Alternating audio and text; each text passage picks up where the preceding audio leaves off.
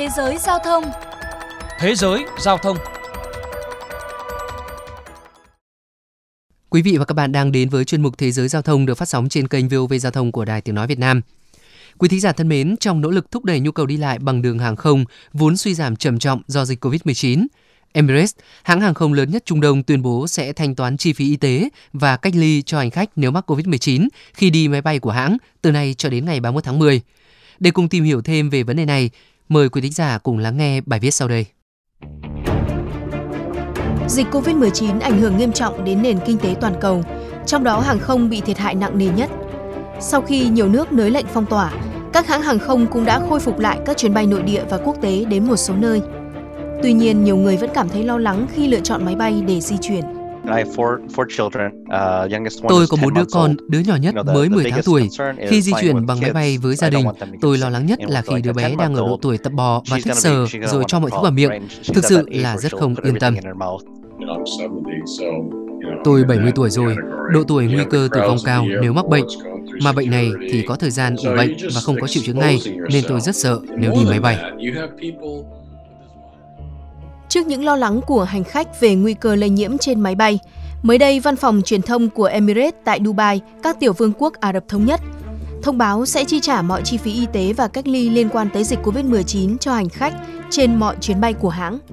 Theo đó, trong trường hợp có chẩn đoán mắc COVID-19, hành khách có thể được hoàn trả tới 150.000 euro, tương đương khoảng 4 tỷ đồng, chi phí y tế và tới 100 euro, khoảng 2,7 triệu đồng một ngày cho chi phí 14 ngày cách ly. Chủ tịch kiêm giám đốc điều hành Emirates, ông Al Maktoum tuyên bố, Emirates sẽ là hãng hàng không đầu tiên trên thế giới chi trả mọi chi phí y tế liên quan đến COVID-19 cho hành khách. Ông cũng nhấn mạnh, chính sách này sẽ giúp thúc đẩy nhu cầu đi lại và một lần nữa khẳng định vị thế của Emirates và Dubai với tư cách là những đơn vị tiên phong trong ngành hàng không. Điều kiện được hưởng chế độ này là hành khách bị chẩn đoán mắc nCoV trong chuyến đi của họ khi sử dụng dịch vụ của hãng bay đến và đi từ UAE hoặc các điểm trên thế giới. Chính sách này áp dụng cho ở cả hạng thương gia và hạng phổ thông, sẽ có hiệu lực ngay lập tức cho đến hết ngày 31 tháng 10 năm 2020. Hành khách không cần phải đăng ký hoặc điền vào bất kỳ biểu mẫu nào trước chuyến đi. Cam kết chi trả chi phí điều trị COVID-19 thể hiện sự nỗ lực của hãng hàng không nhằm gia tăng niềm tin của hành khách khi một số nơi trên thế giới bắt đầu giảm bớt những hạn chế về đi lại. Bên cạnh đó, hãng hàng không của các tiểu vương quốc Ả Rập Thống Nhất đã sửa đổi chính sách đặt vé. Những ai bị gián đoạn do các lệnh hạn chế đi lại liên quan đến COVID-19 chỉ cần giữ lại vé và đặt chuyến bay khác sau đó, bởi vé sẽ có hiệu lực trong vòng 24 tháng. Ngoài ra có thể yêu cầu voucher bù vào các giao dịch trong tương lai, hoàn lại tiền. Tuy nhiên, cũng có lo ngại về việc để duy trì những chính sách mới nhằm gia tăng lượng khách của các hãng hàng không hiện nay, họ sẽ tìm cách khác để thu tiền, ví dụ như tăng giá vé. Ông Henry Hattevet, chuyên gia về du lịch kiêm chủ tịch nhóm nghiên cứu khí quyển nêu quan điểm.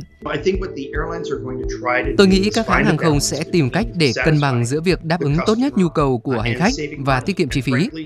Thẳng thắn mà nói, nếu phải lựa chọn giữa một trong hai thứ, các hãng hàng không sẽ chú trọng vào việc tiết kiệm tiền bởi vì họ coi trọng lợi nhuận hơn hết.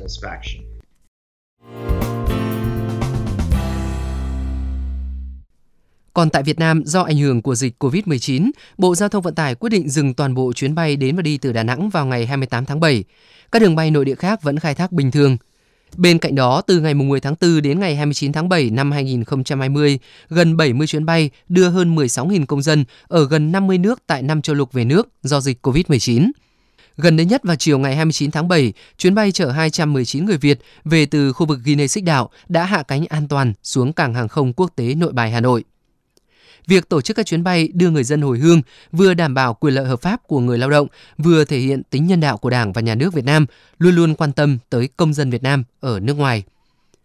Chuyên mục Thế giới Giao thông hôm nay xin được khép lại. Cảm ơn các bạn đã dành thời gian theo dõi.